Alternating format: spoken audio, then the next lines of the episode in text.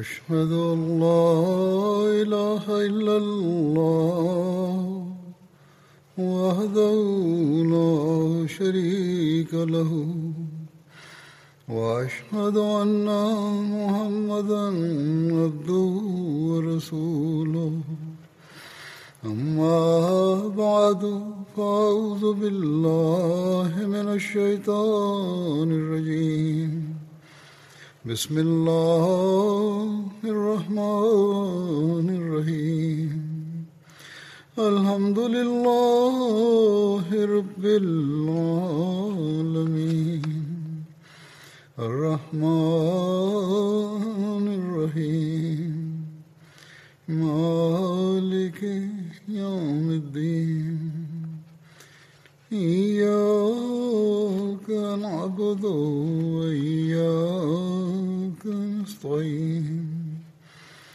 اهدنا الصراط المستقيم صراط الذين أنعمت عليهم غير المغضوب عليهم ولا الضالين.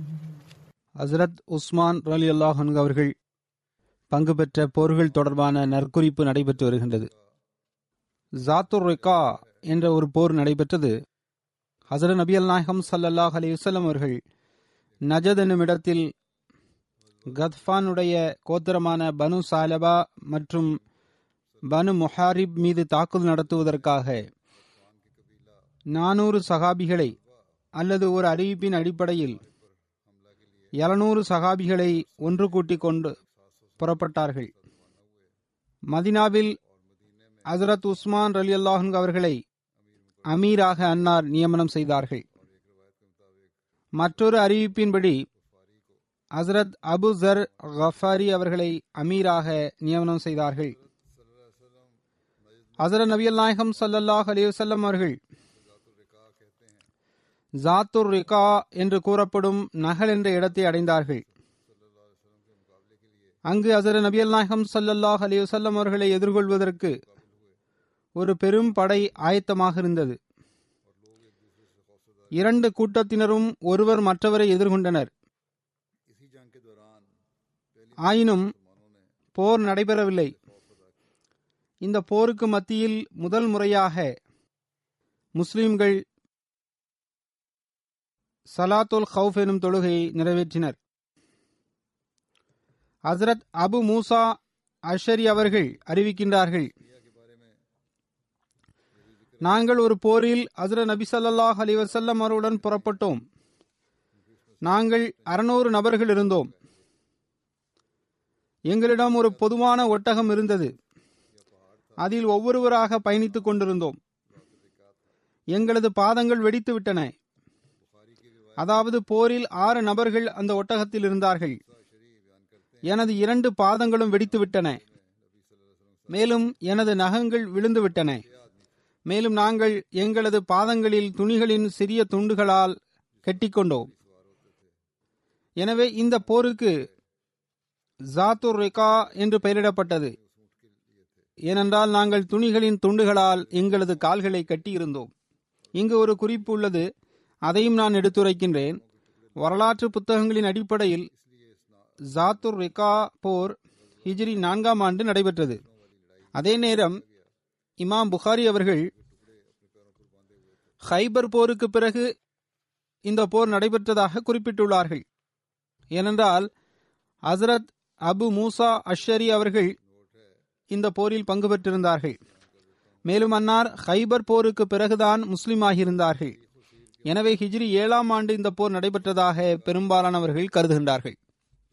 மக்கா வெற்றி தொடர்பான அறிவிப்புகளில் ஒரு அறிவிப்பு உள்ளது. சுனன் நிசாயிப் ஹதீஸ் புத்தகத்தில் ஒரு விரிவான அறிவிப்பு இவ்வாறு இடம்பெற்றுள்ளது. அதில் மக்கா வெற்றி சந்தர்ப்பத்தின் போது யாரையெல்லாம் கொலை செய்ய வேண்டும் என்று ஹஜ்ரத் நபி ஸல்லல்லாஹு அலைஹி வஸல்லம் அவர்கள் சார்பாக கட்டளை பிறப்பிக்கப்பட்டிருந்ததோ அந்த நபர்களின் விவரங்கள் அந்த அறிவிப்பில் இடம்பெற்றுள்ளன. ஹஜ்ரத் முஸ்அப் பின் சமத் அவர்கள் தனது தந்தையிடமிருந்து அறிவிக்கின்றார்கள், மக்கா வெற்றி நாளின் போது ஹஜ்ரத் நபி நாயகம் ஸல்லல்லாஹு அலைஹி வஸல்லம் அவர்கள் 4 ஆண்கள் மற்றும் 2 பெண்களை தவிர்த்து ஏனைய அனைத்து நிராகரிப்பாளர்களுக்கும் பாதுகாப்பு வழங்கியிருந்தார்கள். அந்த 4 நபர்களை கொலை செய்யுங்கள். அவர்கள் காஃபாவின் திரைச்சீலைகளில் ஒளிந்திருப்பதை நீங்கள் கண்டாலும் கொலை செய்து விடுங்கள் என்று ஹஜ்ரத் நபி ஸல்லல்லாஹு அலைஹி வஸல்லம் அவர்கள் கூறியிருந்தார்கள்.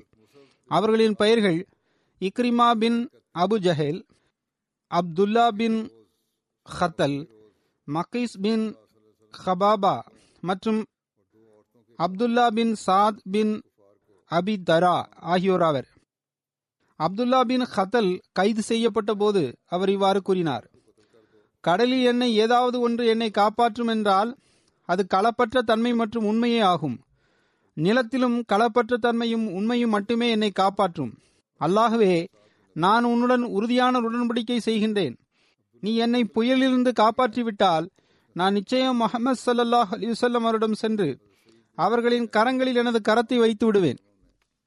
மேலும் நான் நிச்சயமாக அன்னாரை மன்னிப்பவராகவும் கண்ணியமிக்கவராகவும் காண்கின்றேன்.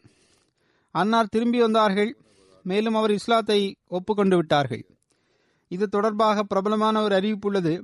அவர் கப்பலில் ஏறுவதற்கு முன்பாகவே அவரது மனைவி அவரிடம் சென்று அவரை உண்மையை ஏற்றுக்கொள்ள செய்தார். மேலும் அவரை திரும்பி வருமாறு அழைத்தார். இந்த அறிவிப்பும் பின்னர் வரும்.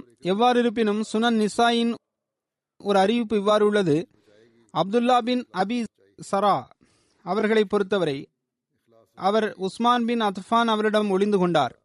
பின்னர் ஹஜரத் நபி ஸல்லல்லாஹு அலைஹி வஸல்லம் அவர்கள் மக்களை பைஅ செய்வதற்கு அழைத்த போது ஹஜரத் உஸ்மான் ரலியல்லாஹு அன்ஹு அவர்கள் அவரை ஹஜரத் நபி நாயகம் ஸல்லல்லாஹு அலைஹி வஸல்லம் அவர்களுக்கு முன்னால் கொண்டு வந்தார்கள்.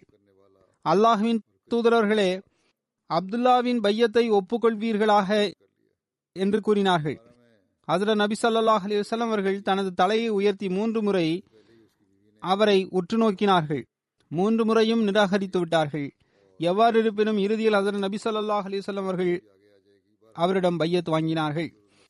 பின்னர் ஹஜரத் நபி ஸல்லல்லாஹு அலைஹி வஸல்லம் அவர்கள் இவ்வாறு கூறினார்கள்: இவரை கொலை செய்யக்கூடிய மனிதர் யாரும் இருந்திருக்கவில்லையா? இவரிடம் பையத் பெறுவதை நான் தவிர்த்து வந்தேன். தங்களின் உள்ளத்தில் என்ன இருக்கின்றது என்று எங்களுக்கு எப்படி தெரியும் அல்லாஹின் தூதரர்களே என்று அவர்கள் கூறினர். தாங்கள் ஏன் கண்களால் எங்களிடம் சைகை செய்யவில்லை என்றும் கேட்டனர். கண்களால் நம்பிக்கை துரோகம் செய்வது நபிக்கு ஆகுமானதல்ல என்று ஹஜ்ரத் நபி ஸல்லல்லாஹு அலைஹி வஸல்லம் அவர்கள் கூறினார்கள். இந்த அறிவிப்பு சுனன் அபு தாவூதிலும் இடம்பெற்றுள்ளது. சுனன் அபு தாவூதில் மற்றொரு அறிவிப்பும் இடம்பெற்றுள்ளது. எனினும் அந்த அறிவிப்பின் கடைசி வாக்கியங்களில் அவரை கொலை செய்வது தொடர்பான எந்த குறிப்பும் இடம்பெறவில்லை. எனவே இந்த அறிவிப்பில் இவ்வாறு வருகின்றது: ஹசரத் இப்னு அப்பாஸ் அவர்கள் அறிவிக்கின்றார்கள், அப்துல்லா பின் சாது பின் அபி சரா அவர்கள் ஹசரத் நபி ஸல்லல்லாஹு அலைஹி வஸல்லம் அவர்களின் எழுத்தாளராக இருந்தார்கள். அவரை ஷைத்தான் வழிகெடுத்தான். அவர் நிராகரிப்பாளர்களுடன் சென்று இணைந்து கொண்டார். மக்கா வெற்றி நாளன்று ஹசரத் நபி ஸல்லல்லாஹு அலைஹி வஸல்லம் அவர்கள் அவரை கொலை செய்ய கூறியிருந்தார்கள். ஹசரத் உஸ்மான் பின் கஃபான் அவர்கள் அவருக்காக அடைக்கலம் வேண்டினார்கள். அப்போது ஹஜ்ரத் நபி ஸல்லல்லாஹு அலைஹி வஸல்லம் அவர்களும் அவருக்கு அடைக்கலம் வழங்கினார்கள். இவரை கொலை செய்திருக்க வேண்டும், ஆனால் ஏன் கொலை செய்யவில்லை என்ற ஹஜ்ரத் நபி ஸல்லல்லாஹு அலைஹி வஸல்லம் அவர்களின் குறிப்பு தொடர்பாக ஒரு விளக்கமும் இடம்பெற்றுள்ளது. அறிவிப்பில், நான் பையத் வாங்குவதிலிருந்து தாமதித்து வந்தபோது நீங்கள் இவரை கொலை செய்திருக்க வேண்டும், ஆனால் நீங்கள் ஏன் அவ்வாறு செய்யவில்லை என்று ஹஜ்ரத் நபி ஸல்லல்லாஹு அலைஹி வஸல்லம் அவர்கள் சஹாபிகளிடம் கேட்டார்கள். ஏனென்றால் ஹஜ்ரத் நபி ஸல்லல்லாஹு அலைஹி வஸல்லம் அவர்கள் பையத் வாங்க விரும்பி இருக்கவில்லை என்றால், மேலும் அவரை கொலை செய்திருக்க வேண்டும் என்ற முடிவில் ஹஜ்ரத் நபி ஸல்லல்லாஹு அலைஹி வஸல்லம் அவர்கள் நிலை நிற்க விரும்பியிருந்தால் அவரை கொலை செய்வதற்கு கட்டளையிட்டிருப்பார்கள். ஆனால் அன்னார் வெற்றியாளராக இருந்தார்கள், நாட்டின் அதிபராகவும் இருந்தார்கள். அவரை கொலை செய்ய வேண்டும் என்ற தீர்ப்பும் கூட நீதியை அடிப்படையாக கொண்டதாகவே இருந்தது. எனவே அந்த அறிவிப்பில் அறிவிப்பாளரின் தனது சொந்த கருத்தோ அல்லது அறிவிப்போ கலந்திருக்கலாம். மேலும் அந்த அறிவிப்பு புகாரி மற்றும் முஸ்லிம் ஹதீஸ் புத்தகங்களில் இடம்பெறவில்லை என்பதும் குறிப்பிடத்தக்கது. அபு தாவூதில் இதே கட்டுரை தொடர்பாக ஒரு அறிவிப்பை ஹஜ்ரத் இப்னு அப்பாஸ் அவர்கள் செய்கின்றார்கள். அதை பற்றி கூறப்பட்டு விட்டது. அதில் கொலை செய்வது தொடர்பாக எந்த குறிப்பும் இடம்பெறவில்லை. ஹஜ்ரத் முஸ்லிம் ரலியல்லாஹு அன்ஹு அவர்கள் அல் மூமினின் என்ற அதிகாரத்தின் 15வது வசனத்திற்கு விளக்கமளித்தவாறு இந்த சம்பவத்தை இவ்வாறு குறிப்பிடுகின்றார்கள். இந்த வசனத்துடன் ஒரு வரலாற்று சம்பவம் தொடர்புடையதாக உள்ளது. அதனை இங்கு குறிப்பிடுவதை அவசியமானதாக கருதுகின்றேன். ஹஜ்ரத் நபி ஸல்லல்லாஹு அலைஹி வஸல்லம் அவர்களுக்கு வஹி எழுதக்கூடிய ஒரு நபர் இருந்தார். அவரது பெயர் அப்துல்லா பின் அபி சரா ஆகும். ஹஜ்ரத் நபி ஸல்லல்லாஹு அலைஹி வஸல்லம் அவர்களுக்கு ஏதாவது வஹி இறங்கும் போது அன்னார் அவரை அழைத்து வஹியை எழுத செய்து விடுவார்கள். ஒரு நாள் ஹஜ்ரத் நபியல் நாயகம் ஸல்லல்லாஹு அலைஹி வஸல்லம் அவர்கள் இதே வசனங்களை அவரை கொண்டு எழுதி கொண்டிருந்தார்கள். அன்னார் சும்மா அன்ஷாஹு ஹல்கன் ஆஹர் என்ற வசனத்தை அடைந்தபோது அவரது வாயிலிருந்து அவரையும் அறியாமல் ஃபதபாரக்கல்லாஹு அஹ்ஸனல் ஹாலிகீன் என்ற வசனம் வெளிப்பட்டுவிட்டது. இதுவே வஹியாகும், இதை எழுதிவிடுங்கள் என்று ஹஜ்ரத் நபியல் நாயகம் ஸல்லல்லாஹு அலைஹி வஸல்லம் அவர்கள் அவரிடம் கூறினார்கள். முந்தைய வசனங்களின் தாக்கத்தின் விளைவாக அது தானாகவே அவரிடமிருந்து வெளிப்பட்டு விட்டது என்ற எண்ணம் அந்த தீயவருக்கு தோன்றவில்லை. மாறாக எனது வாயிலிருந்து வசனம் வெளிப்பட்டது, அதனை ஹஜ்ரத் நபியல் நாயகம் ஸல்லல்லாஹு அலைஹி வஸல்லம் அவர்கள் வஹியாக ஆக்கிவிட்டார்கள். நஅவுதுபில்லா, இதே போன்றுதான் அன்னார் முழு குரானையும் உருவாக்கியுள்ளார்கள் என்று அவர் கருதி கொண்டார். எனவே அவர் முர்த்ததாகிவிட்டார், மேலும் மக்காவிற்கு சென்று விட்டார். மக்கா வெற்றி கொள்ளப்பட்ட சந்தர்ப்பத்தில் ஹஜ்ரத் நபியல் நாயகம் ஸல்லல்லாஹு அலைஹி வஸல்லம் அவர்கள் எவரையெல்லாம் கொலை செய்ய வேண்டும் என்று கட்டளையிட்டிருந்தார்களோ அவர்களில் ஒருவராக அப்துல்லா பின் அபி சரா இருந்தார். ஆனால் ஹஜ்ரத் உஸ்மான் ரலியல்லாஹு அன்ஹு அவர்கள் அவருக்கு அடைக்கலம் கொடுத்து விட்டார்கள். அன்னாரது வீட்டில் அவர் 3 நாட்கள் ஒளிந்திருந்தார். ஒரு நாள் ஹஜ்ரத் நபியல் நாயகம் ஸல்லல்லாஹு அலைஹி வஸல்லம் அவர்கள் மக்களிடம் பையத் வாங்கி கொண்டிருந்த போது ஹஜ்ரத் உஸ்மான் ரலியல்லாஹு அன்ஹு அவர்கள் அப்துல்லா பின் அபி சராவையும் ஹஜ்ரத் நபியல் நாயகம் ஸல்லல்லாஹு அலைஹி வஸல்லம் அவரிடம் அழைத்து வந்தார்கள். அவரின் பையத்தை பெற்றுக்கொள்ளுமாறு வேண்டினார்கள். ஹஜ்ரத் நபியல் நாயகம் ஸல்லல்லாஹு அலைஹி வஸல்லம் அவர்கள் முதலில் சற்று தாமதித்தார்கள். ஆயினும் அவரிடம் பையத் பெற்றுக் கொண்டார்கள். இவ்வாறு அவர் 2வது முறையாக இஸ்லாத்தை ஒப்புக்கொண்டு விட்டார். சுனன் நிசாயில் இடம்பெற்றுள்ள அறிவிப்பில் இக்ரிமா பின் அபு ஜஹல் இஸ்லாத்தை ஒப்புக்கொண்ட சம்பவமும் இடம்பெற்றுள்ளது. வாழ்க்கை வரலாற்று புத்தகங்களிலும் அவர் இஸ்லாத்தை ஒப்புக்கொண்ட சம்பவம் விளக்கமாக இவ்வாறு எடுத்துரைக்கப்பட்டுள்ளது. நான் இதற்கு முன்பும் அதை குறிப்பிட்டிருக்கின்றேன். இக்ரிமா பின் அபு ஜஹல் மக்கா வெற்றி கொள்ளப்பட்ட சந்தர்ப்பத்தில் ஹஜ்ரத் நபியல் நாயகம் ஸல்லல்லாஹு அலைஹி வஸல்லம் அவர்கள் கொலை செய்ய வேண்டும் என்று கட்டளையிட்டிருந்த நபர்களை சார்ந்தவராக இருந்தார். இக்ரிமா மற்றும் அவரது தந்தை ஹஜ்ரத் நபியல் நாயகம் ஸல்லல்லாஹு அலைஹி வஸல்லம் அவர்களுக்கு மிகவும் தொல்லை கொடுத்திருந்தனர். மேலும் முஸ்லிம்களின் மீது அதிக கடினமும் காட்டியிருந்தனர்.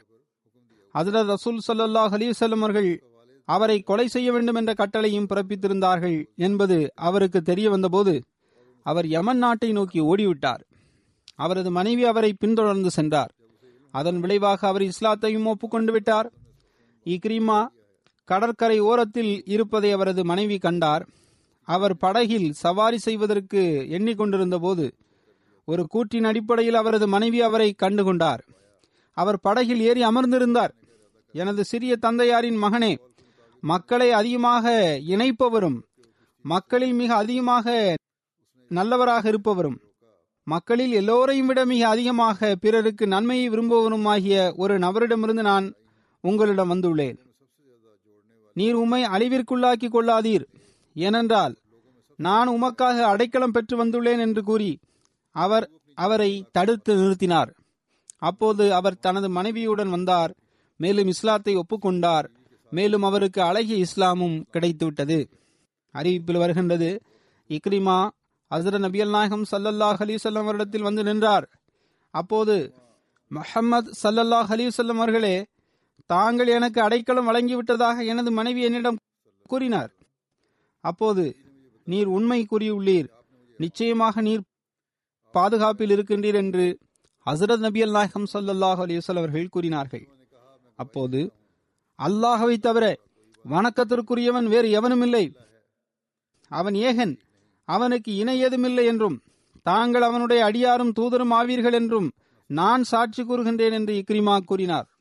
மேலும் அவர் வெட்கத்தால் தனது தலையை கீழே தாழ்த்தி கொண்டார். அப்போது இக்ரிமாவே, நீ என்ன வேண்டுமானாலும் என்னிடம் கேளும், அது எனது ஆற்றலுக்குட்பட்டதாக இருக்கும் என்றால் நிச்சயமாக நான் உமக்கு தந்துவிடுவேன் என்று ஹஸரத் நபி அல்லாஹம் ஸல்லல்லாஹு அலைஹி வஸல்லம் அவர்கள் கூறினார்கள். அப்போது நான் உங்கள் மீது கொண்டிருந்த எனது அனைத்து பகைமையும் மன்னிக்கப்படுவதற்காக நீங்கள் எனக்காக துவா செய்ய வேண்டும் என்று இக்ரிமா வேண்டினார். அப்போது அல்லாஹ்வே, என்னுடன் இக்ரிமா கொண்டிருந்த அனைத்து பகைமையையும் அல்லது அவர் எனக்கு செய்த அனைத்து தீங்கையும் நீ மன்னித்து விடுவாயாக என்று ஹஸரத் நபி அல்லாஹம் ஸல்லல்லாஹு அலைஹி வஸல்லம் அவர்கள் அல்லாஹ்விடம் துவா செய்தார்கள். பின்னர் ஹஸரத் நபி அல்நாயகம் ஸல்லல்லாஹு அலைஹி வஸல்லம் அவர்கள் மிகவும் மகிழ்ச்சியுடன் தனது தலையை உயர்த்தினார்கள். மேலும் தனது போர்வையை அவர் மேல் போர்த்தினார்கள்.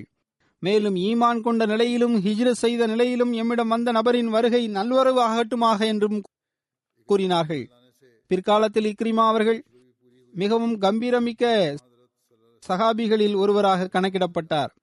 இக்ரிமா ஈமான் கொண்டதன் மூலம் ஹஸரத் நபி ஸல்லல்லாஹு அலைஹி வஸல்லம் அவர்கள் தமது சஹாபியிடம் கூறியிருந்த அந்த முன்னறிவிப்பும் முழுமையடைந்திருந்தது.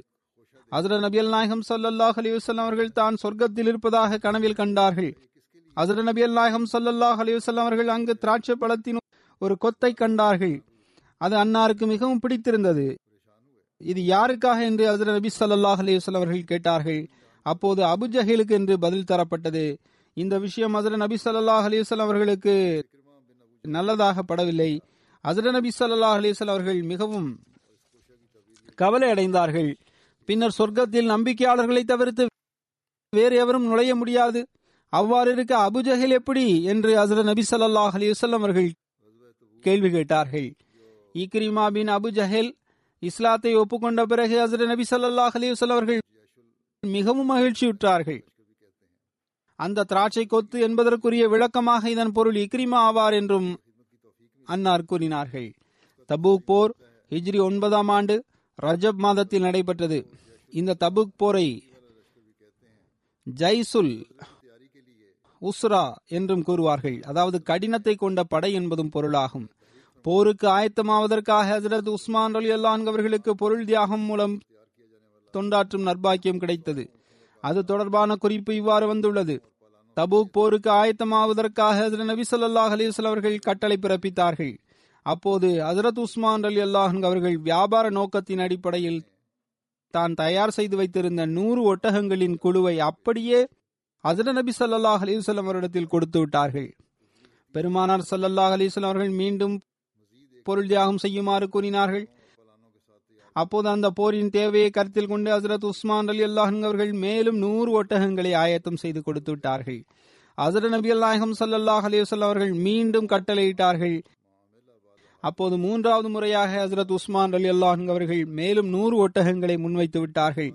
ஹஸரத் நபி நாயகம் ஸல்லல்லாஹு அலைஹி வஸல்லம் அவர்கள் சொற்பொழிவு மேடையிலிருந்து கீழே இறங்கி வந்தார்கள். அன்னார் இவ்வாறு கூறினார்கள், அதாவது இதற்கு பிறகு உஸ்மான் என்ன செய்தாலும் அது பற்றி கேள்வி கேட்கப்பட மாட்டாது. அது மட்டுமின்றி உஸ்மான் அவர்கள் 200 அவுக்கிய அளவிலான தங்கத்தையும் ஹஸரத் நபி ஸல்லல்லாஹு அலைஹி வஸல்லம் அவர்களின் முன் வைத்து விட்டார்கள். மற்றொரு அறிவிப்பில் வருகின்றது, ஹஸரத் உஸ்மான் ரலியல்லாஹு அன்ஹு அவர்கள் ஹஸரத் நபி நாயகம் ஸல்லல்லாஹு அலைஹி வஸல்லம் அவரிடம் வருகை தந்து 1000 தினாரை அன்னாரின் சட்டை பையில் வைத்து விட்டார்கள். அப்போது ஹஸரத் நபி ஸல்லல்லாஹு அலைஹி வஸல்லம் அவர்கள் பையில் இருந்த தினார்களை இங்கும் அங்கும் உருட்டி கொண்டிருந்தார்கள். பின்னர் 2 முறை இவ்வாறு கூறினார்கள், அதாவது இன்று முதல் உஸ்மான் என்ன செய்தாலும் அவருக்கு எந்த தீங்கும் ஏற்படாது. ஒரு அறிவிப்பின் அடிப்படையில் ஹஸரத் உஸ்மான் ரலியல்லாஹு அன்ஹு அவர்கள் அந்த சந்தர்ப்பத்தில் 10,000 தினார்கள் வழங்கியிருந்தார்கள். அப்போது ஹஸரத் நபி ஸல்லல்லாஹு அலைஹி வஸல்லம் அவர்கள் ஹஸரத் உஸ்மான் ரலியல்லாஹு அன்ஹு அவர்களுக்காக இவ்வாறு துவா செய்தார்கள், உஸ்மானே, அல்லாஹ் உம்முடன் பாவமன்னிப்புடன் நடந்து கொள்வானாக. நீர் மறைவில் செய்த பாவங்களையும் மன்னிப்பானாக, வெளிப்படையாக செய்தவற்றையும் மன்னிப்பானாக, மேலும் கியாமத் வரை நடைபெறுபவற்றையும் மன்னிப்பானாக. இதன் பிறகு அவர் என்ன செய்தாலும் அவர் கவலை கொள்ளக்கூடாது என்றும் ஹஸரத் நபி ஸல்லல்லாஹு அலைஹி வஸல்லம் அவர்கள் கூறினார்கள். ஒரு அறிவிப்பின் அடிப்படையில் ஹஸரத் உஸ்மான் ரலியல்லாஹு அன்ஹு அவர்கள் போரின் ஏற்பாட்டிற்காக 1000 ஒட்டகங்களையும் 70 குதிரைகளையும் வழங்கினார்கள்.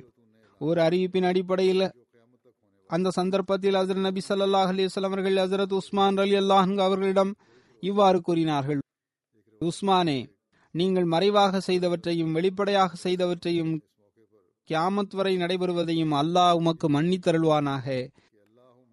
இந்த செயலுக்கு பிறகு உஸ்மான் என்ன செய்தாலும் அல்லாஹ் அதனை பொருட்படுத்த மாட்டான் என்றும் கூறினார்கள். ஒரு அறிவிப்பின் அடிப்படையில் ஹசரத் உஸ்மான் ரலியல்லாஹு அன்ஹு அவர்களுக்காக ஹசரத் நபி நாயகம் ஸல்லல்லாஹு அலைஹி வஸல்லம் அவர்கள் இவ்வாறு துஆ செய்தார்கள்: அல்லாஹ்வே, உஸ்மானின் மீது திருப்தி கொள்வாயாக, ஏனெனில் நான் அவர் மீது திருப்தி கொண்டுள்ளேன் என்று ஹசரத் நபி ஸல்லல்லாஹு அலைஹி வஸல்லம் அவர்கள் கூறினார்கள்.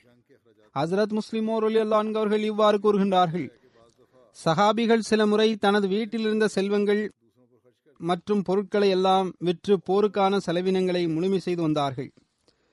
சில முறை தங்களது சொத்துக்களை விற்று பிறருக்கு செலவிட்டு வந்தார்கள். மேலும் அவர்களுக்கு தேவையான அனைத்து ஏற்பாடுகளையும் செய்து கொடுத்தார்கள். எனவே ஒருமுறை ஹஜ்ரத் நபி நாயகம் ஸல்லல்லாஹு அலைஹி வஸல்லம் அவர்கள் வெளியே வந்தார்கள். மேலும் இன்ன பயணத்தில் நமது படை செல்ல இருக்கின்றது என்று கூறினார்கள். ஆனால் நம்பிக்கையாளர்களிடம் எந்த பொருளும் அப்போது இருக்கவில்லை. உங்களில் நற்கூலி பெறுபவர் யாரும் இருக்கின்றாரா என்று கேட்டார்கள். அதை கேட்டவுடன் ஹசரத் உஸ்மான் ரலியல்லாஹு அன்ஹு அவர்கள் எழுந்து நின்றார்கள். மேலும் தனது தலையை உயர்த்தினார்கள். மேலும் முஸ்லிம்களின் செலவினங்களுக்காக தம்மிடமிருந்த அனைத்தையும் கொடுத்து விட்டார்கள்.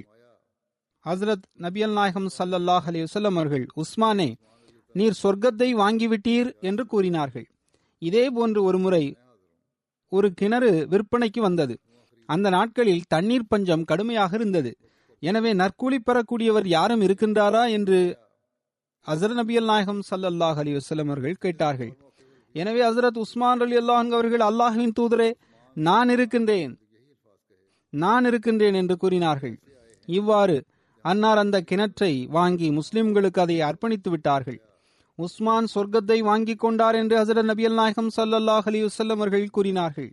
இதே போன்று மேலும் ஒரு சந்தர்ப்பத்திலும் ஹசரத் நபியல் நாயகம் ஸல்லல்லாஹு அலைஹி வஸல்லம் அவர்கள் ஹசரத் உஸ்மான் ரலியல்லாஹு அன்ஹு அவர்கள் தொடர்பாக இதே சொற்களை கூறியுள்ளார்கள். சுருக்கமாக, ஹசரத் உஸ்மான் ரலியல்லாஹு அன்ஹு அவர்களை பற்றி அவர் சொர்க்கத்தை விலக்கி வாங்கி கொண்டார் என்று 3 சந்தர்ப்பங்களில் ஹசரத் நபியல் நாயகம் ஸல்லல்லாஹு அலைஹி வஸல்லம் அவர்கள் கூறியுள்ளார்கள். ஹசரத் முஸ்லிம் ரலியல்லாஹு அன்ஹு அவர்கள் கூறுகின்றார்கள்: ஹசரத் உஸ்மான் ரலியல்லாஹு அன்ஹு அவர்கள் தொடர்பாக அன்னார் சொர்க்கத்தை விலக்கி வாங்கி கொண்டார். மேலும் அவர் சொர்க்கவாசி என்று ஹசரத் நபியல் நாயகம் ஸல்லல்லாஹு அலைஹி வஸல்லம் அவர்கள் பலமுறை கூறி வந்துள்ளார்கள். ஹுதைபியா உடன்படிக்கை சந்தர்ப்பத்தின் போது ஹசரத் நபியல் நாயகம் ஸல்லல்லாஹு அலைஹி வஸல்லம் அவர்கள் முஸ்லிம்களிடம் மீண்டும் மீண்டும் பையத் வாங்கினார்கள். ஹுதைபியா உடன்படிக்கை சந்தர்ப்பத்தின் போது ஹசரத் நபியல் நாயகம் ஸல்லல்லாஹு அலைஹி வஸல்லம் அவர்கள் முஸ்லிம்களிடம் மீண்டும் பையத் வாங்கினார்கள். அப்போது ஹசரத் உஸ்மான் ரலியல்லாஹு அன்ஹு அவர்கள் அங்கு இருக்கவில்லை. ஹசரத் நபியல் நாயகம் ஸல்லல்லாஹு அலைஹி வஸல்லம் அவர்கள் தமது கரத்தை தமது மற்றொரு கரத்தின் மீது வைத்து, இது உஸ்மானின் கை ஆகும் என்று கூறினார்கள். மேலும் நான் அவர் சார்பாக எனது கரத்தை மற்றொரு கையின் மீது வைத்து இருக்கின்றேன் என்றும் கூறினார்கள். இவ்வாறு தமது கரத்தை ஹசரத் உஸ்மான் ரலியல்லாஹு அன்ஹு அவர்களின் கரமாக ஹசரத் நபியல் நாயகம் ஸல்லல்லாஹு அலைஹி வஸல்லம் அவர்கள் குறிப்பிட்டு விட்டார்கள். பின்னர் ஒரு சந்தர்ப்பத்தில் ஹசரத் நபியல் நாயகம் ஸல்லல்லாஹு அலைஹி வஸல்லம் அவர்கள் இவ்வாறு கூறினார்கள்: உஸ்மானே, உமக்கு அல்லாஹ் ஒரு ஆடை அணிவிப்பான். அந்த ஆடையை உம்மிடமிருந்து கலற்றிவிட வேண்டும் என்று நயவஞ்சகர்கள் விரும்புவார்கள். எனவே அப்படி விரும்பிய நபர்கள் அனைவரும் நயவஞ்சகர்களாக இருந்தார்கள் என்பது வெளிப்படையாகும். ஏனெனில் இந்த அறிவிப்பை ஹசரத் நபியல் நாயகம் ஸல்லல்லாஹு அலைஹி வஸல்லம் அவர்களே செய்திருக்கின்றார்கள். ஹசரத் 3வது கலிஃபத்துல் முஸீ அவர்கள் ஹசரத் உஸ்மான் ரலியல்லாஹு அன்ஹு அவர்களின் தியாகம் தொடர்பாக ஒரு இடத்தில் இவ்வாறு கூறுகின்றார்கள்: போருக்கான தேவைகள் இருந்தன. ஹசரத் நபியல் நாயகம் ஸல்லல்லாஹு அலைஹி வஸல்லம் அவர்கள் சஹாபிகளுக்கு முன்னால் தேவைகளை எடுத்து வைத்தார்கள். பொருள் தியாகம் செய்வதற்கு அவர்களுக்கு அறிவுறுத்தினார்கள். அதன் விளைவாக ஹசரத் அபூபக்கர் ரலியல்லாஹு அன்ஹு அவர்கள் தனது அனைத்து செல்வத்தையும் எடுத்து வந்தார்கள். ஹசரத் உமர் ரலியல்லாஹு அன்ஹு அவர்கள் தமது வீட்டிலிருந்து பாதி செல்வத்தை எடுத்து வந்தார்கள். ஹசரத் உஸ்மான் ரலியல்லாஹு அன்ஹு அவர்கள், எனது இந்த விஷயத்தை ஒப்புக்கொள்ளுங்கள், நான் சஹாபிகளுக்கான செலவினங்களை ஏற்றுக்கொள்கின்றேன். அது மட்டுமின்றி அன்னார் 1000 ஒட்டகங்களையும் 70 குதிரைகளையும் கொடுத்து விட்டார்கள். ஹசரத் உஸ்மான் ரலியல்லாஹு அன்ஹு அவர்கள் ஹசரத் அபூபக்கர் ரலியல்லாஹு அன்ஹு அவர்களின் கிலாஃபத் காலகட்டத்தில் எவ்வாறு நடந்து கொண்டார்கள், மேலும் ஹசரத் அபூபக்கர் அவர்களின் பார்வையில் அன்னாருக்கு என்ன அந்தஸ்து இருந்தது என்றும் பார்ப்போம். ஹசரத் அபூபக்கர் ரலியல்லாஹு அன்ஹு அவர்களின் கிலாஃபத் காலகட்டத்தில் மிகவும் முக்கியத்துவம் வாய்ந்த விவகாரங்களில் கருத்து கேட்கப்படும் சஹாபிகளை சார்ந்தவராகும், ஆலோசனை வழங்கக்கூடியவராகும். ஹசரத் உஸ்மான் ரலி அல்லாஹ் அவர்கள் இருந்தார்கள். ஹசரத் அபுபக்கர் அவர்கள் முர்தத்களின் குழப்பங்களை எதிர்கொண்டு அதற்கு முடிவு எட்டினார்கள். அப்போது ரோம் நாட்டின் மீது படையெடுப்பதற்கும் பல்வேறு திசைகளில் முஜாஹிதீன்களை அனுப்பி வைப்பதற்கும் எண்ணம் கொண்டார்கள். இது தொடர்பாக மக்களிடம் ஆலோசனை கேட்டார்கள். சில சகாபிகள் ஆலோசனை வழங்கினர். அப்போது ஹசரத் அபுபக்கர் அலி அல்லான் அவர்கள் மேலும் ஆலோசனை வேண்டினார்கள். அப்போது ஹசரத் உஸ்மான் அலி அல்லான் அவர்கள் இவ்வாறு கூறினார்கள், தாங்கள் மார்க்கத்தை ஒப்புக்கொண்டவர்களுக்கு நன்மையை விரும்பக்கூடியவர்களாகவும் பரிவுமிக்கவராகவும் இருக்கின்றீர்கள். எனவே தாங்கள் எந்த கருத்தை பொதுமக்களுக்கு பயனளிக்கக்கூடியதாக கருதுவீர்களோ அதன்படி செயல்படுவதற்கு உறுதியாக உடன்படிக்கை எடுக்கவும். ஏனென்றால் தங்களை பற்றி தப்பெண்ணம் கொள்ள முடியாது, அதாவது ஹசரத் அபுபக்கர் அலி அல்லாஹ் அவர்களை பற்றி தப்பெண்ணம் கொள்ள முடியாது என்று அன்னார் கூறினார்கள். அப்போது ஹசரத் தல்ஹா, ஹசரத் ஜுபைர், ஹசரத் சாத், ஹசரத் அபு உபைதா, ஹசரத் சயீத் பின் ஜயீத் மற்றும் அந்த சபையில் இருந்த முஹாஜிர்கள் மற்றும் அன்சார் அனைவரும் ஹசரத் உஸ்மான் அலி அல்லாஹ் அவர்கள் உண்மையை கூறியுள்ளார்கள் என்று கூறினார்கள். தாங்கள் எதை உகந்ததாக கருதுகின்றீர்களோ அதை செய்து கொள்ளுங்கள், நாங்கள் உங்களை எதிர்க்க மாட்டோம், மேலும் தங்கள் மீது எந்த வகையிலும் குற்றம் சுமத்த மாட்டோம். அதன் பிறகு ஹசரத் அலி ரலியல்லாஹு அன்ஹு அவர்கள் பேசினார்கள். பின்னர் ஹசரத் அபூபக்கர் ரலியல்லாஹு அன்ஹு அவர்கள் மக்களுக்கு மத்தியில் எழுந்து நின்றார்கள், மேலும் அல்லாஹ்வை நினைவு கூர்ந்தார்கள், மேலும் ஹசரத் நபி ஸல்லல்லாஹு அலைஹி வஸல்லம் அவர்கள் மீது ஸலவாத் ஓதினார்கள். பின்னர் மக்களே, அல்லாஹ் உங்கள் மீது இஸ்லாத்தின் மூலமாக அருள் செய்துள்ளான், ஜிஹாதின் மூலமாக உங்களுக்கு கண்ணியம் வழங்கியுள்ளான், மேலும் இந்த மார்க்கத்தின் மூலமாக மற்ற அனைத்து மார்க்கங்களின் மீதும் உங்களுக்கு மேன்மையை வழங்கியுள்ளான்.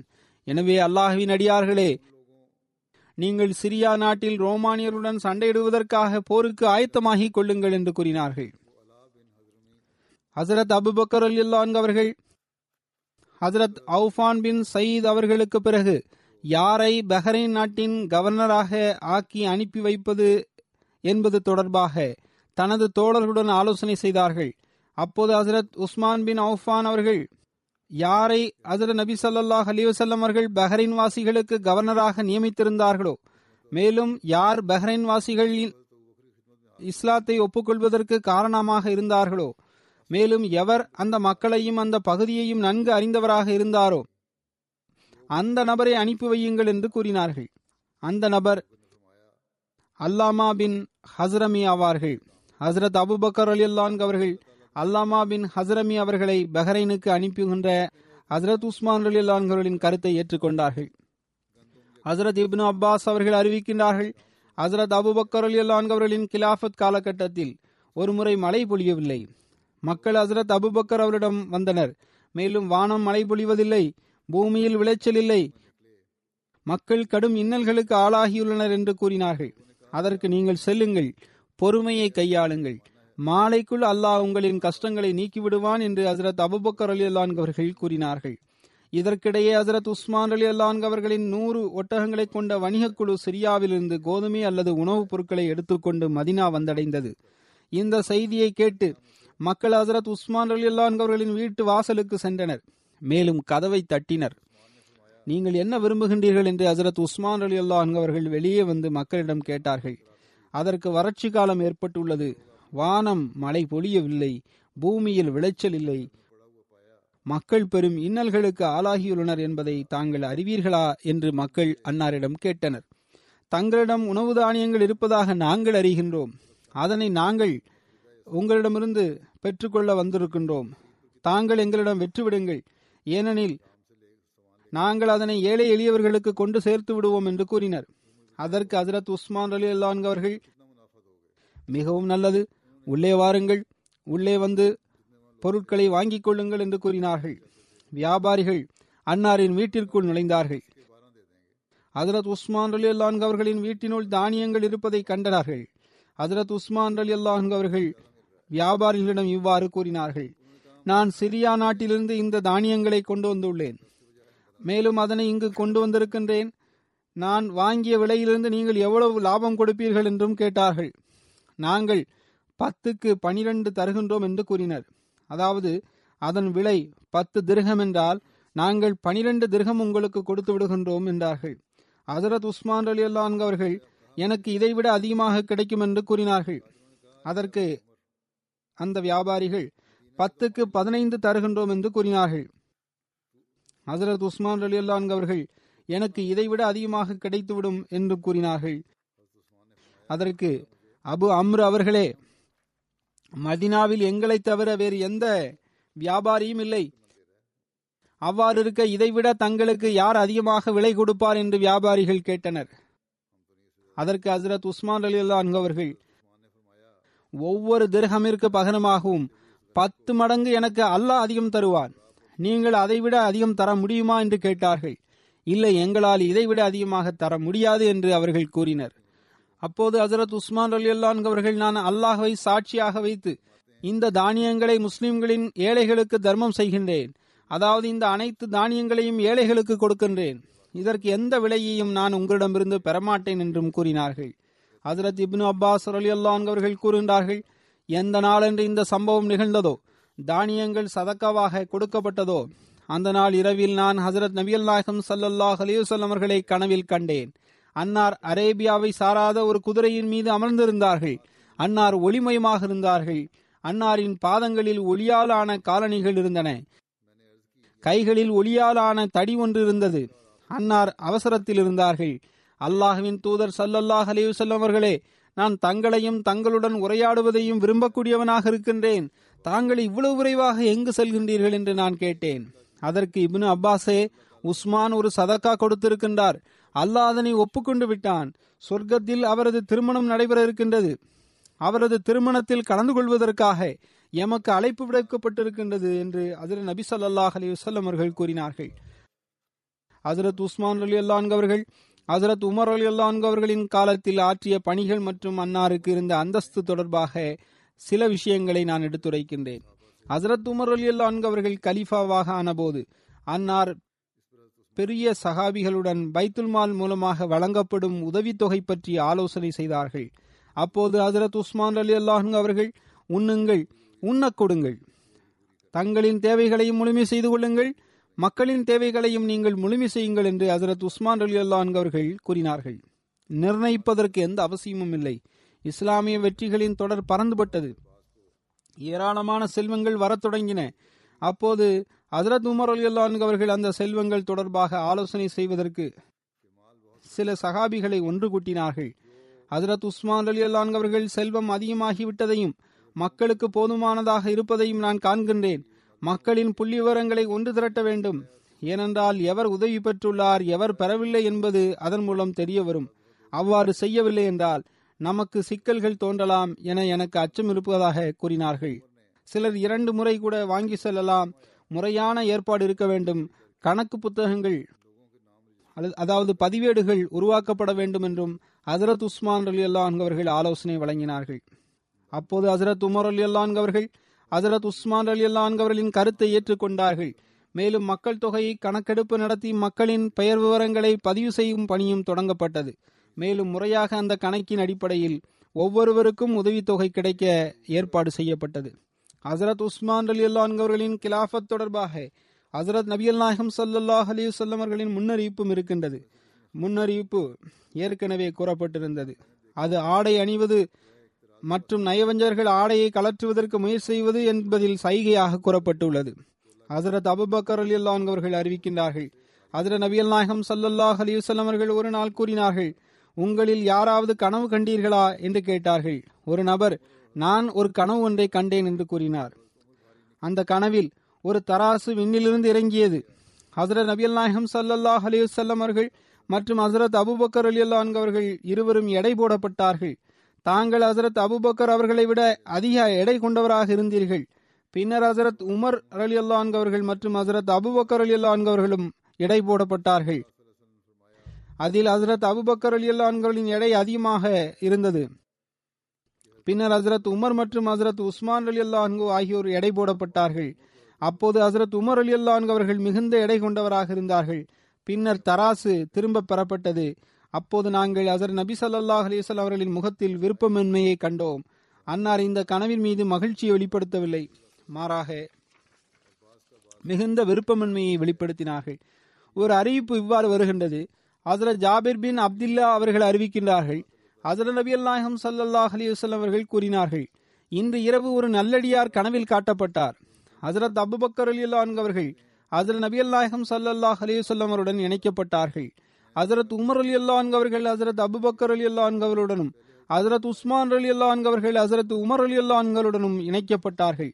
ஹசரத் ஜாபிர் அவர்கள் அறிவிக்கின்றார்கள், நாங்கள் ஹசரத் நபியல்லாஹம் ஸல்லல்லாஹு அலைஹி வஸல்லம் அவரிடமிருந்து எழுந்து வந்துவிட்டோம். நல்லடியார் என்பது ஹசரத் நபியல்லாஹம் ஸல்லல்லாஹு அலைஹி வஸல்லம் அவர்கள் ஆவார்கள். மேலும் சிலருடன் இணைக்கப்படுவது என்பது அவர்கள் மார்க்கத்தின் பணியாளர்களாக இருப்பார்கள். அல்லாஹ் எந்த மார்க்கத்துடன் ஹஜ்ரத் நபி ஸல்லல்லாஹு அலைஹி வஸல்லம் அவர்களை அனுப்பினானோ அந்த மார்க்கத்தின் பணியாளர்களாக அவர்கள் இருப்பார்கள் என்பதே அந்த கனவின் பொருளாகும். ஹஜ்ரத் ஜம்பா பின் ஹந்த் அவர்கள் அறிவிக்கின்றார்கள், அல்லாஹ்வின் தூதர் ஸல்லல்லாஹு அலைஹி வஸல்லம் அவர்களே, நான் கனவில் பார்த்தேன் என்று ஒரு நபர் கூறினார். அதாவது விண்ணிலிருந்து ஒரு பானை ஒன்று தொங்கிக் கொண்டிருக்கின்றது. ஹஜ்ரத் அபுபக்கர் அவர்கள் வந்தார்கள். அதன் இரு புறங்களையும் பிடித்து அதிலிருந்து சிறிது தண்ணீர் அருந்தினார்கள். அதன் பிறகு ஹஜ்ரத் உமர் ரலியல்லாஹு அவர்கள் வருகை தந்து அவர்களும் இரு பக்கங்களையும் பிடித்து போதுமான அளவிற்கு தண்ணீர் அருந்தினார்கள். பின்னர் ஹஜ்ரத் உஸ்மான் ரலியல்லாஹு அவர்கள் வந்தார்கள். அதன் இரு புறங்களையும் பிடித்து போதுமான அளவிற்கு அன்னார் தண்ணீர் அருந்தினார்கள். அதன் பிறகு ஹஜ்ரத் அலி ரலியல்லாஹு அவர்கள் வந்தார்கள். அதன் இருபுறங்களையும் பிடித்து கொண்டார்கள். அப்போது அது வழுகிவிட்டது. அதிலிருந்து சிறிது பகுதி அன்னார் மீதும் சிந்திவிட்டது. இதில் கிலாஃபத்தின் வரிசை கிரமம் பற்றி சைகையாக கூறப்பட்டுள்ளது. மேலும் ஹசரத் அலி ரலியல்லாஹு அன்ஹருடன் நிகழ்ந்த முழு காலகட்டமும் கடினங்களை கொண்டதாக இருந்தது. அன்னாருடைய கிலாஃபத் காலகட்டம் சிக்கலை கொண்டதாக இருந்தது. சரியான முறையில் தண்ணீர் அருந்த சந்தர்ப்பம் கிடைக்கவில்லை என்பது இதனை சுட்டிக்காட்டுகின்றது. ஹசரத் உஸ்மான் ரலியல்லாஹு அன்ஹு அவர்களின் கிலாஃபத் தேர்ந்தெடுப்பிற்காக நியமிக்கப்பட்டிருந்த ஆலோசனை சபை பற்றி ஹசரத் முசவ்விர் பின் மொக்கரிமா அவர்கள் அறிவிக்கின்றார்கள், ஹசரத் உமர் பின் ஹத்தாப் அவர்கள் தன் மீது நடந்த தாக்குதலுக்கு பிறகு அன்னாரிடம் மீண்டும் மீண்டும் நீங்கள் யாரையாவது கலீஃபாவை நியமனம் செய்து விடுங்கள் என்று கூறினார்கள். ஆனால் அன்னார் மறுத்துவிட்டார்கள். ஒரு நாள் அன்னார் மேடைக்கு வருகை தந்தார்கள். சில வார்த்தைகளை கூறினார்கள். பின்னர் நான் மரணித்து விட்டால் உங்களின் விவகாரம் இந்த 6 நபர்களின் பொறுப்பில் இருக்கும். அவர்கள் யாரென்றால் அவர்கள் அனைவர் மீதும் ஹஜ்ரத் நபி ஸல்லல்லாஹு அலைஹி வஸல்லம் அவர்கள் திருப்தி கொண்ட நிலையிலேயே அவர்களை விட்டு பிரிந்து சென்றார்கள். Ali bin Abi Talib, Zubair bin Awwam, Abdul Rahman bin Auf, Usman bin Affan, Talha bin Ubaidullah மற்றும் சாத் பின் மாலிக் ஆகியோர் அவர்கள். எச்சரிக்கை, நான் உங்கள் அனைவருக்கும் முடிவெடுக்கும் போது அல்லாஹ்வின் அச்சத்தை மேற்கொள்வதற்கும் நீதியை மேற்கொள்வதற்கும் கட்டளையிடுகின்றேன் என்றும் ஹஜ்ரத் உமர் ரலியல்லாஹு அன்ஹு அவர்கள் கூறினார்கள். அபு ஜாஃபர் அவர்கள் அறிவிக்கின்றார்கள், ஹசரத் உமர் பின் ஹத்தாப் அவர்கள் கிலாஃபத் தேர்தலுக்காக ஏற்படுத்தப்பட்ட ஆலோசனை குழுவுடன் இவ்வாறு கூறினார்கள், நீங்கள் உங்களது விவகாரத்தை உங்களுக்குள் ஆலோசனை செய்து கொள்ளுங்கள். 2 பக்கமும் 2 ஓட்டுகள் இருந்தால் பின்னர் மீண்டும் ஆலோசனை செய்யுங்கள். 4 மற்றும் 2 ஓட்டுகள் இருந்தால் பின்னர் எவருக்கு அதிக ஓட்டு இருக்குமோ அவரை தேர்ந்தெடுத்துக் கொள்ளுங்கள். ஜயத் பின் அஸ்லம் தனது தந்தையிடமிருந்து அறிவிக்கின்றார்கள், ஹசரத் உமர் ரலியல்லாஹு அன்ஹு அவர்கள் கூறினார்கள், 2 புறமும் 3 ஓட்டுகள் இருந்தால் அவர்கள் ஹசரத் அப்துல் ரஹ்மான் பின் அவுஃப் அவர்கள் எந்த பக்கம் இருந்தார்களோ அந்த மக்களின் கூற்றை கேட்க வேண்டும், அவருக்கு கட்டுப்பட வேண்டும். ஹசரத் ஜயத் அவர்கள் அறிவிக்கின்றார்கள், ஹசரத் உமர் ரலியல்லாஹு அன்ஹு அவர்கள் காயமுற்ற போது அன்னார் இவ்வாறு கூறினார்கள், ஷொஹைபே, நீர் 3 நாட்கள் வரை மக்களுக்கு தொழுகை நடத்த வேண்டும். அதாவது ஷொஹைபை இமாமு சலாத்தாக அன்னார் நியமனம் செய்தார்கள். பின்னர் கூறினார்கள், நீங்கள் கிலாஃபத் தொடர்பான தங்களது விவகாரத்தில் ஆலோசனை செய்து கொள்ளுங்கள். இந்த விவகாரம் 6 நபர்களுடன் ஒப்படைக்கப்பட்டுள்ளது. எவர் எதிர்ப்பு தெரிவிப்பாரோ அவரின் கழுத்தை வெட்டி விடுங்கள். ஹசரத் அனஸ் பின் மாலிக் அவர்கள் அறிவிக்கின்றார்கள், ஹசரத் உமர் ரலியல்லாஹு அன்ஹு அவர்கள் தனது மரணத்திற்கு சற்று முன்பு ஹசரத் அபு தல்ஹா ரலியல்லாஹு அன்ஹு அவர்களுக்கு தூது செய்தி ஒன்றை அனுப்பினார்கள். மேலும், அபு தல்ஹாவே, உமது சமுதாயத்தில் 50 நபர்களை அழைத்து கொண்டு ஆலோசனை குழு உறுப்பினரிடம் செல்லுங்கள். அவர்கள் 3 நாட்களுக்குள் தங்களில் ஒருவரை அமீராக தேர்ந்தெடுக்கும் வரை நீர் அவர்களை விட்டு விலகக்கூடாது. அல்லாகவே நீ அவர்கள் மீது எனது பிரதிநிதி ஆவாய் என்று ஹசரத் உமர் ரலியல்லாஹு அன்ஹு அவர்கள் கூறினார்கள். இஸ்ஹாக் பின் அப்துல்லா அவர்கள் அறிவிக்கின்றார்கள், ஹசரத் அபு அப்துல்லா ஹசரத் அபு தல்ஹா ரலியல்லாஹு அன்ஹு அவர்கள் தனது தோழர்களுடன் ஹசரத் உமர் ரலியல்லாஹு அன்ஹு அவர்களின் கபர் தயாராகும் வரையிலும் அதன் பிறகு ஆலோசனை குழுவினரும் இருந்தார்கள். பின்னர் அந்த ஆலோசனை குழு தனது விவகாரத்தை ஹசரத் அப்துல் ரஹ்மான் பின் அவுஃப் அவரிடம் ஒப்படைத்த போது ஹசரத் அப்துல் ரஹ்மான் பின் அவுஃப் அவர்கள் தமது வீட்டின் வாசலில் இருந்தார்கள். ஆலோசனை குழுவானது ஹசரத் அப்துல் ரஹ்மான் அவர்கள் யாரை விரும்புவாரோ அவரை அமீராக நியமித்துக் கொள்ளலாம் என்று தனது விவகாரத்தை ஒப்படைத்திருந்தது. எனவே ஹசரத் தல்ஹா அவர்கள் ஹசரத் அப்துல் ரஹ்மான் பின் அவுஃப் ஹசரத் உஸ்மான் அவரிடம் பைய செய்யும் வரை அவருடன் இருந்தார்கள். ஹசரத் சல்மான் பின் அபி சல்மா தனது தந்தையிடமிருந்து அறிவிக்கின்றார்கள், முதன் முதலில் ஹசரத் அப்துல் ரஹ்மான் பின் அவுஃப் அவர்கள் ஹசரத் உஸ்மான் அலி அல்லான்கவரிடம் பைய செய்தார்கள். அதன் பிறகு ஹசரத் அலி அவர்கள் பைய செய்தார்கள். ஹசரத் உமர் அவர்களால் விடுதலை செய்யப்பட்ட அடிமையான உமர் பின் உமாயிரா அவர்கள் தமது பாட்டனாரிடமிருந்து அறிவிக்கின்றார்கள், முதன் முதலில் ஹசரத் அலி அவர்கள் ஹசரத் உஸ்மான் அவரிடம் பைய செய்ததை நான் கண்டேன். அதன் பிறகு மக்கள் ஒவ்வொருவராக அன்னாரிடம் பைய செய்தார்கள்.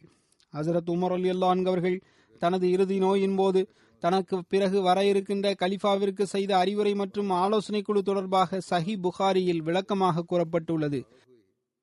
அது பற்றிய நற்குறிப்பு நமக்கு இவ்வாறு கிடைக்கின்றது. அமீருல் மூமினின் அவர்களே, தாங்கள் ஒருவரை கலீஃபாவாக நியமனம் செய்துவிடுங்கள் என்று மக்கள் அன்னாரிடம் வேண்டினர். அதற்கு இந்த கிலாஃபத்திற்கு உரிமை படைத்தவராக இந்த சில நபர்களை தவிர்த்து வேறு எவருக்கும் உரிமை இருப்பதாக எனக்கு தெரியவில்லை. ஹசரத் நபி ஸல்லல்லாஹு அலைஹி வஸல்லம் அவர்கள் மரணம் அடைந்த போது அன்னார் அவர்களின் மீது திருப்தி கொண்டிருந்தார்கள். மேலும் அன்னார் ஹசரத் அலி, ஹசரத் உஸ்மான், ஹசரத் ஜுபைர், ஹசரத் தல்ஹா, ஹசரத் சாத், ஹசரத் அப்துல் ரஹ்மான் பின் அவுஃப் ஆகியோரின் பெயரை நினைவு கூர்ந்தார்கள். மேலும் ஹசரத் அப்துல்லா பின் உமர் அவர்கள் உங்களுடன் இருப்பார்கள், ஆனால் அவருக்கு இந்த கிலாஃபத்தில் எந்த உரிமையும் கிடையாது என்றும் கூறினார்கள். இதனை முன்னரும் நான் அறிவிப்புகளில் எடுத்து கூறியுள்ளேன். எனவே இங்கு சுருக்கமாக கூறுகின்றேன். எவ்வாறு இருப்பினும் ஹசரத் உமர் ரலியல்லாஹு அன்ஹு அவர்களின் மரணத்திற்கு பிறகு அன்னார் நல்லடக்கம் செய்யப்பட்ட பிறகு ஹசரத் உமர் ரலியல்லாஹு அன்ஹு அவர்கள் குறிப்பிட்டிருந்த அந்த நபர்கள் ஒன்று கூடினார்கள். பின்னர் ஹசரத் அப்துல் ரஹ்மான் பின் அவுஃப் அவர்கள், நீங்கள் உங்களது விவகாரத்தை உங்களிடமுள்ள 3 நபர்களிடம் ஒப்படைத்து விடுங்கள் என்று கூறினார்கள். ஹசரத் ஜுபைர் அவர்கள், நான் எனது அதிகாரத்தை ஹசரத் அலி அவரிடமும், ஹசரத் தல்கா அவர்கள், நான் எனது உரிமையை ஹசரத் உஸ்மான் அவரிடமும் ஒப்படைக்கின்றேன் என்றும், ஹசரத் சாத் அவர்கள், நான் எனது உரிமையை ஹசரத் அப்துல் ரஹ்மான் பின் அவுஃப் அவரிடம் ஒப்படைக்கின்றேன் என்றும் கூறினார்கள். அப்போது ஹசரத் அப்துல் ரஹ்மான் அவர்கள் ஹசரத் அலி மற்றும் ஹசரத் உஸ்மான் அவரிடம் சென்று, உங்கள் இருவரில் எவர் ஒருவர் இந்த விவகாரத்திலிருந்து விலகிவிடுவாரோ அவரிடம் ஒப்படைக்கப்படும், அவர்களில் எவர் சிறந்தவரோ அவரே தேர்ந்தெடுக்கப்படுவார். இந்த விவகாரத்தில் 2 சான்றோர்களும் அமைதி காத்தனர். பின்னர் ஹசரத் அப்துல் ரஹ்மான் அவர்கள், தாங்கள் இந்த விவகாரத்தை என்னிடத்தில் ஒப்படைக்கின்றீர்களா என்று கேட்டார்கள். மேலும், அல்லாஹ் எனது கண்காணிப்பாளனாக இருக்கின்றான், உங்களில் எவர் சிறந்தவரோ அவரை தேர்ந்தெடுப்பது தொடர்பாக நான் எந்த குறையும் செய்ய மாட்டேன் என்று கூறினார்கள். எனவே என்னிடம் ஒப்படைத்து விடுங்கள் என்றும் கூறினார்கள். தற்போது இந்த குழுவின் தலைமை பொறுப்பு என்னிடம் வந்துவிடும், முதலில் அவர்களில் இருவரும் ஒருவரை தலைவராக்கிக் கொள்வோம் என்று கூறினர். அவர்கள் விலகவில்லை, எனவே நான் விலகிக் கொள்கின்றேன், மேலும் அதன் தலைமைத்துவம் இவ்வாறு இருக்கும் என்றும் கூறினார்கள். எவ்வாறு இருப்பினும் நான் நீதியின் அடிப்படையில் தீர்ப்பு வழங்குவேன், அல்லாஹ் எனது கண்காணிப்பாளனாக இருக்கின்றான் என்று அன்னார் கூறினார்கள். அப்போது அவர்கள் இருவரும் நல்லது என்று கூறினார்கள். பின்னர் ஹசரத் அப்துல் ரஹ்மான் அவர்கள் அவர்கள் இருவரில் ஒருவரின் கரத்தை பிடித்து தனியாக அழைத்து சென்றார்கள். மேலும் அவரிடம், தங்களுக்கு ஹசரத் நபி ஸல்லல்லாஹு அலைஹி வஸல்லம் அவருடன் உறவு ரீதியிலான பந்தம் இருக்கின்றது, இஸ்லாத்தில் தங்களுக்குள்ள அந்தஸ்தை தாங்கள் அறிவீர்கள் என்றும் கூறினார்கள். அல்லாஹ் தங்களின் கண்காணிப்பாளனாக இருக்கின்றான், நான் தங்களை அமீராக்கிவிட்டால் நீங்கள் நிச்சயம் நீதம் செய்வீர்களா? நான் ஹசரத் உஸ்மான் ரலியல்லாஹு அன்ஹு அவர்களை அமீராக ஆக்கிவிட்டால் நீங்கள் அவரது கூற்றை செய்ய முடிப்பீர்களா என்று கேட்டார்கள். அதாவது, ஹசரத் அலி ரலியல்லாஹு அன்ஹு அவர்களின் கரத்தை பிடித்தவாறு, நீங்கள் ஹசரத் உஸ்மான் அவர்களின் கட்டளைகளை ஏற்று நடப்பீர்களா என்று கேட்டார்கள். பின்னர் ஹசரத் அப்துல் ரஹ்மான் அவர்கள் 2வது நபரை தனியாக அழைத்து சென்றார்கள். அதாவது, இப்போது ஹசரத் உஸ்மான் ரலியல்லாஹு அன்ஹு அவர்களின் முறை வந்தது. அன்னாரிடமும் அதே விஷயங்களை கூறினார்கள். அவர்கள் உறுதிமொழி பெற்ற பிறகு ஹசரத் உஸ்மான் ரலியல்லாஹு அன்ஹு அவரிடம், தாங்கள் உங்களது கரங்களை நீட்டுங்கள் என்று கூறினார்கள். பின்னர் அன்னாரிடம் பையத் செய்தார்கள். ஹசரத் அலி அவர்களும் அன்னாரிடம் பையத் செய்தார்கள். பின்னர் வீட்டில் உள்ளவர்கள் உள்ளே வந்தார்கள். அவர்களும் அன்னாரிடம் பையத் செய்து கொண்டார்கள். ஹசரத் முஸ்லிம் ரலியல்லாஹு அன்ஹு அவர்கள் ஹசரத் உமர் ரலியல்லாஹு அன்ஹு அவர்களின் மரணம் மற்றும் ஹசரத் உஸ்மான் ரலியல்லாஹு அன்ஹு அவர்களின் கிலாஃபத் தேர்ந்தெடுப்பு தொடர்பாக இவ்வாறு கூறுகின்றார்கள். ஹசரத் உமர் ரலியல்லாஹு அன்ஹு அவர்கள் காயமுற்றார்கள். அப்போது இது தமக்கு இறுதி நேரம் நெருங்கிவிட்டது என்பதை அன்னார் உணர்ந்து கொண்டார்கள். அன்னார் 6 நபர்கள் தொடர்பாக வசிய செய்தார்கள். அவர்கள் தங்களுக்குள் ஒருவரை கலிஃபாவாக நியமித்துக் கொள்ள வேண்டும் என்றும் கூறினார்கள். அந்த 6 நபர்கள் இவர்கள்தான் ஹசரத் உஸ்மான், ஹசரத் அலி, ஹசரத் அப்துல் ரஹ்மான் பின் அவுஃப், ஹசரத் சாத் பின் வக்காஸ், ஹசரத் ஜுபைர், ஹசரத் தல்ஹா. அத்துடன் அப்துல்லா பின் உமர் அவர்களையும் அந்த ஆலோசனை குழுவில் ஹசரத் உமர் ரலியல்லாஹு அன்ஹு அவர்கள் நியமனம் செய்திருந்தார்கள். ஆனால் அப்துல்லா பின் உமர் அவர்களுக்கு கிலாஃபத்தில் உரிமை இல்லை என்றும் கூறியிருந்தார்கள். மேலும் இந்த மக்கள் அனைவரும் 3 நாட்களில் முடிவெடுக்க வேண்டும் என்றும் அந்த 3 நாட்கள் வரை சுஹைப் அவர்களை இமாமு சலாத்தாக நியமித்து வசிய செய்தார்கள். ஆலோசனையின் கண்காணிப்பு பொறுப்பை மெக்தாத் பின் அஸ்வத் அவரிடம் ஒப்படைத்தார்கள்.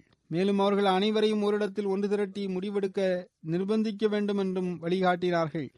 மேலும் அவர்கள் சுயமே வாளைந்தி கொண்டு வாசலுக்கு வெளியே பாதுகாப்பு பணி கொடுக்க வேண்டும் என்று கூறியிருந்தார்கள். எவரை பெரும்பான்மையான நபர்கள் ஒப்புக்கொள்வார்களோ அவரிடம் அனைத்து மக்களும் பைய செய்ய வேண்டும் என்றும், எவர் மறுத்து விடுவாரோ அவரை கொலை செய்துவிட வேண்டும் என்றும் ஹசரத் உமர் ரலியல்லாஹு அன்ஹு அவர்கள் கூறியிருந்தார்கள். ஒருவேளை 2 தரப்பிலும் 3 ஓட்டுகள் சரிசமமாக இருக்கும் என்றால் அந்நிலையில் அப்துல்லா பின் உமர் அவர்கள் யாரை கலீஃபாவாக ஆலோசனை வழங்குவாரோ அவர் கலீஃபாவாக இருப்பார். இந்த தீர்ப்பின் மீது அவர்கள் திருப்தி கொள்ளவில்லை என்றால் பின்னர் அப்துல் ரஹ்மான் பின் அவுஃப் அவர்கள் எவரை விரும்புவாரோ அவர் கலீஃபாவாக இருப்பார். 5 நபர்கள் ஆலோசனை செய்தனர். ஏனெனில் அந்நேரத்தில் ஹசரத் தல்ஹா ரலியல்லாஹு அன்ஹு அவர்கள் மதீனாவில் இருக்கவில்லை. எனினும் எந்த முடிவும் எட்டப்படவில்லை. மிகவும் நீண்ட விவாதத்திற்கு பிறகு ஹசரத் அப்துல் ரஹ்மான் பின் அவுஃப் அவர்கள் எவர் தனது பெயரை திரும்ப பெற விரும்புகின்றாரோ அவர் கூறட்டும் என்று கூறினார்கள். அப்போது அனைவரும் மௌனமாக இருந்தனர். எனவே ஹசரத் அப்துல் ரஹ்மான் பின் அவுஃப் அவர்கள் எல்லாரையும் விட நான் முதலில் எனது பெயரை திரும்ப பெற்றுக் கொள்கின்றேன் என்று கூறினார்கள். பின்னர் ஹசரத் உஸ்மான் ரலியல்லாஹு அன்ஹு அவர்கள் நானும் எனது பெயரை திரும்ப பெற்றுக் கொள்கின்றேன் என்று கூறினார்கள். பின்னர் மீதமுள்ள இருவரும் கூறினார். ஹசரத் அலி ரலியல்லாஹு அன்ஹு அவர்கள் மௌனமாக இருந்தார்கள். இறுதியில் அப்துல் ரஹ்மான் பின் அவுஃப் அவர்கள் அனைவரிடமும் ஒரு உறுதிமொழி பெற்றார்கள். மேலும் நான் தீர்ப்பு வழங்குவதில் எந்த சலுகையும் செய்ய மாட்டேன் என்றும் கூறினார்கள். அனைத்து பணிகளும் அவரிடம் ஒப்படைக்கப்பட்டது. அதாவது ஹசரத் அப்துல் ரஹ்மான் பின் அவுஃப் அவர்களிடம் ஒப்படைக்கப்பட்டது. ஹசரத் அப்துல் ரஹ்மான் பின் அவுஃப் அவர்கள் 3 நாட்கள் மதீனாவின் ஒவ்வொரு வீட்டிற்கும் சென்றார்கள். மேலும் ஆண்களிடமும் பெண்களிடமும் யாருடைய கிலாஃபத்திற்கு ஆதரவாக அவர்களின் கருத்து உள்ளது என்பதை கேட்டறிந்து கொண்டார்கள். ஹசரத் உஸ்மான் ரலியல்லாஹு அன்ஹு அவர்களின் கிலாஃபத்தை ஒப்புக்கொள்கின்றோம் என்று அனைவரும் கூறினர். எனவே அன்னார் ஹசரத் உஸ்மான் ரலியல்லாஹு அன்ஹு அவர்களுக்கு ஆதரவாக தமது தீர்ப்பை வழங்கினார்கள். மேலும் ஹசரத் உஸ்மான் ரலியல்லாஹு அன்ஹு அவர்கள் கலீஃபாவாக ஆனார்கள்.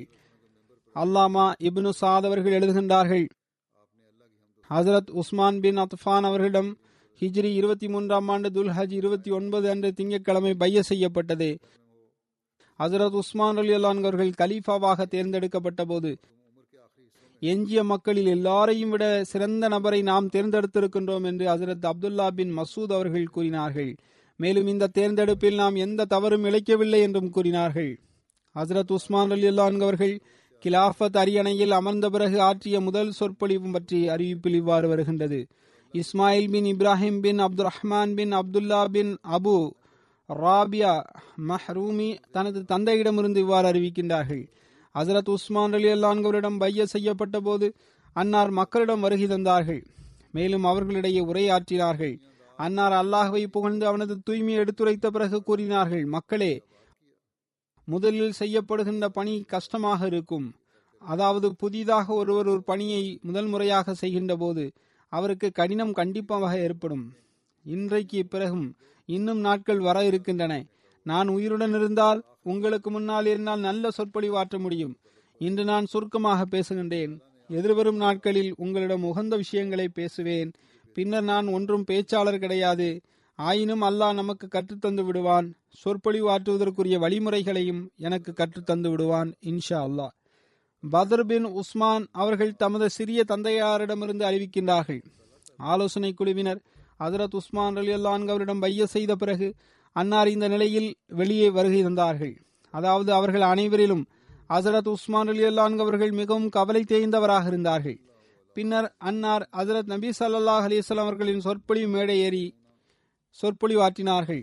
மேலும் மக்களிடம் கூறினார்கள், அன்னார் அல்லாஹுவை புகழ்ந்து அவனது தூய்மையை எடுத்துரைத்தார்கள். மேலும் ஹஸரத் நபி ஸல்லல்லாஹு அலைஹி வஸல்லம் அவர்கள் மீது ஸலவாத் ஓதினார்கள். பின்னர் கூறினார்கள், நீங்கள் விட்டு செல்ல இருக்கின்ற ஒரு வீட்டில் இருக்கின்றீர்கள். அதாவது இந்த உலகை நீங்கள் கண்டிப்பாக விட்டு சென்றே ஆக வேண்டும். நீங்கள் வாழ்வின் இறுதி பகுதியில் இருக்கின்றீர்கள். எனவே மரணத்திற்கு முன்பாக எந்த அளவிற்கு நன்மைகள் செய்ய முடியுமோ செய்து கொள்ளுங்கள். நிச்சயமாக மரணம் உங்களை சூழ்ந்து கொள்ளும். மேலும் இந்த எதிரி காலையில் அல்லது மாலையில் உங்கள் மீது தாக்குதல் தொடுக்கக்கூடியவனாக இருக்கின்றான். எச்சரிக்கை நிச்சயமாக உலகம் ஏமாற்றுதலுக்குரிய இடமாகும். எனவே உங்களுக்கு உலக வாழ்க்கை ஏமாற்றுதலுக்கு உள்ளாக்கிவிட வேண்டாம். மேலும் அல்லாஹ்வை குறித்து பெரிய ஏமாற்றுக்காரனான ஷைத்தான் உங்களை ஒருபோதும் ஏமாற்றத்திற்கு ஆளாக்கிவிட வேண்டாம். வாழ்ந்து சென்ற மனிதரிடமிருந்து படிப்பினை பெற்றுக் கொள்ளுங்கள். பின்னர் முழுமையாக முயற்சி செய்யுங்கள். கவனமற்றவராக இருக்காதீர்கள். ஏனெனில் அல்லாஹ் உங்களிடமிருந்து கவனமற்றவனாக இல்லை. பூமியை கிழித்து அதை வசிப்பிடமாக்கிய உலகவாதிகளும் அவர்களின் சகோதரர்களும் எங்கே சென்றார்கள்? ஒரு நீண்ட காலம் இதிலிருந்து அவர்கள் பயனடைந்து வந்தார்கள். இறைவன் அவர்கள் இந்த பூமியிலிருந்து அவர்களை வெளியே வீசிவிடவில்லையா? எனவே நீங்களும் அல்லாஹ் வீசிய இடத்திற்கு உலகை வீசிவிடுங்கள். மேலும் மறுமையை வேண்டுங்கள். ஏனென்றால் அல்லாஹ் மறுமை குறித்து மிக சிறந்த உதாரணத்தை திருக்குரானில் கூறியிருக்கின்றான். அதன் பொருள் இது அல் கஃபின் அதிகாரத்தின் வசனமாகும். அவர்களுக்கு முன்னால் உலகத்தின் உதாரணத்தை கூறுவீராக. அது வானத்திலிருந்து நாம் பொழிந்த தண்ணீரை போன்றதாகும். மேலும் அத்துடன் பூமியின் விளைச்சலும் பங்கு பெற்றது. அது மிகவும் வளர்ந்து கதிர்விட்டது. அதனை காற்று சிதறடித்து கொண்டு சென்றது. அல்லாஹ் எல்லாவற்றின் மீது முழுமையான ஆற்றல் பெற்றவன் ஆவான். செல்வம் மற்றும் பிள்ளைகள் உலக வாழ்க்கையின் அலங்கார பொருட்களாகும். நிலை பெறக்கூடியது நன்மைகள் மட்டுமே ஆகும். அது உமது இறைவனின் பார்வையில் நற்கூலிகளில் மிக சிறந்ததாகும். நம்பிக்கையின் அடிப்படையில் அது மிக சிறந்ததாகும். இதன் பிறகு மக்கள் அன்னாரிடம் பைய செய்வதற்காக முந்திக் கொண்டார்கள்.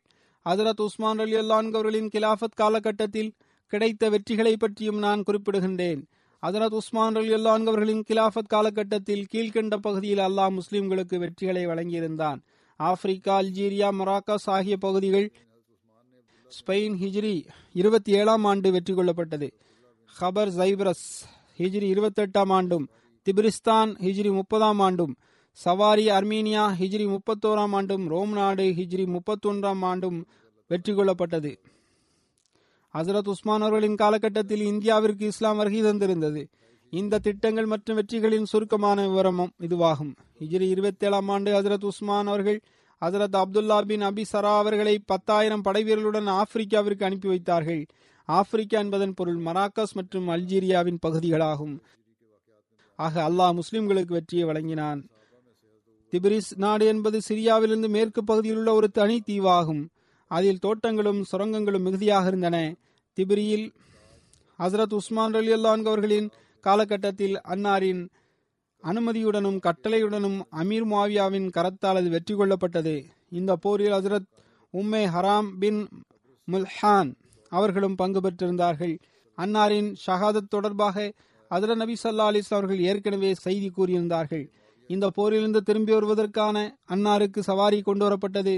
அன்னார் அதில் ஏறி அமர்ந்தார்கள். ஆனால் அதிலிருந்து கீழே விழுந்து விட்டார்கள். அன்னாரின் கழுத்து எலும்பு முறிந்து போனது. அதனால் அன்னாரின் ஷஹாதத் சம்பவமும் நிகழ்ந்தது. தற்போது இந்த குறிப்பு தொடர்கின்றது. எதிர்வரும் நாட்களில் எடுத்துரைக்கப்படும் இன்ஷா அல்லாஹ். துவாவின் பக்கம் இன்றும் நான் கவனமூட்ட விரும்புகின்றேன். பாகிஸ்தான் அகமதிகளுக்காக துவா செய்து கொண்டிருங்கள். அல்லாஹ் அவர்களின் நிலைமைகளை சிறந்ததாக ஆக்குவானாக. பாகிஸ்தானில் வசிக்கக்கூடிய அகமதிகளுக்கும் துவாக்களுக்கான நற்பாக்கியத்தை அல்லாஹ் வழங்குவானாக. மேலும் அவர்கள் தங்களை சீர் செய்து கொள்வதற்கும் அல்லாஹ்வுடன் தொடர்பை அதிகரித்துக் கொள்வதற்கும் அல்லாஹ் அவர்களுக்கு நற்பாக்கியத்தை வழங்குவானாக. அல்லாஹ் விரைவாக இந்த இருளின் நாட்களை ஒளிமயமான நாட்களாக மாற்றுவானாக.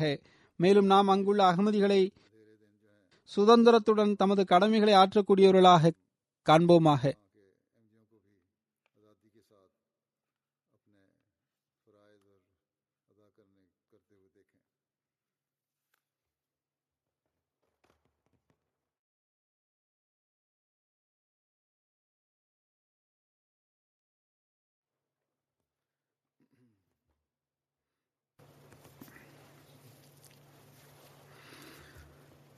الحمد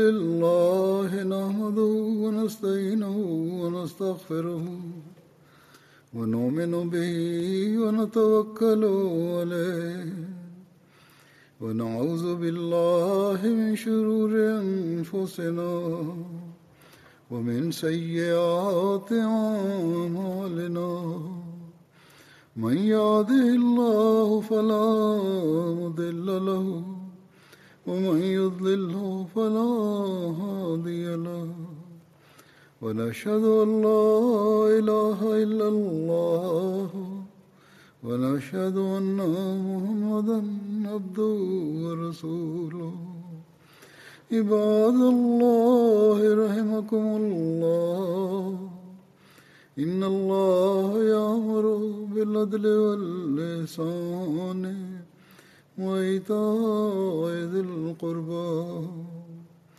وينهى عن الفحشاء والمنكر والبغي يعظكم لعلكم تذكرون اذكروا الله يذكركم وادعوه يستجب لكم ولذكر الله أكبر